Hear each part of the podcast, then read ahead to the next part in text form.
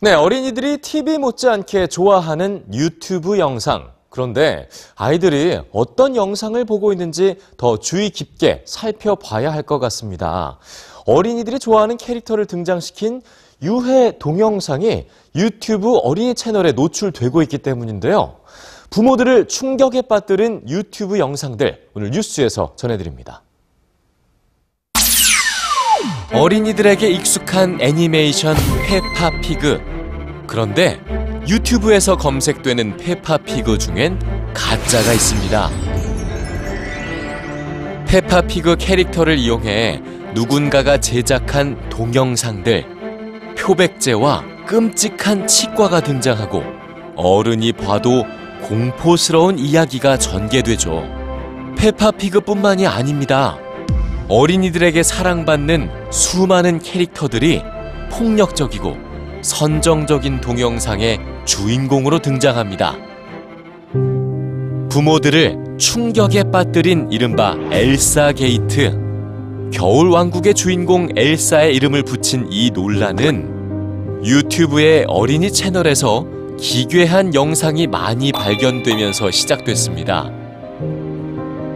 알 수 없는 이들이 만든 이런 유해 동영상들은 제목에 주인공의 이름이나 동화 이름을 사용하거나 부모들이 많이 찾는 태그를 지정하기 때문에 검색을 통해 쉽게 노출되지만 재생을 하기 전엔 내용을 알아채기가 힘듭니다.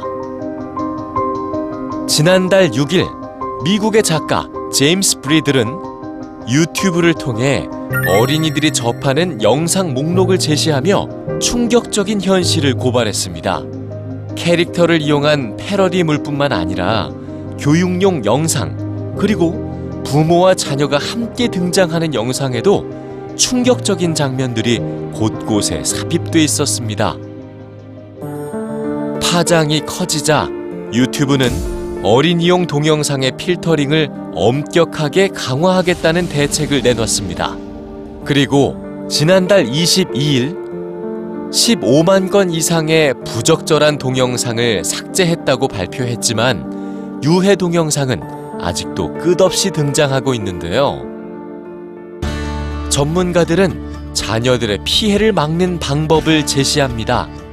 기본적으로 미성년에게 유해한 동영상을 차단해주는 제한 모드를 설정하고 검색어와 연관성이 영상을 추천해주는 자동 재생 목록 기능을 사용하지 말아야 합니다.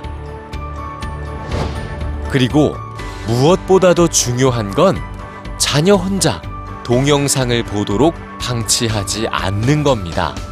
디지털 기술의 어두운 면을 적나라하게 드러낸 엘사 게이트. 아이들을 보호하기 위해선 그들이 무엇을 보고 무엇을 느꼈는지 늘 묻고 대화하는 부모가 필요합니다.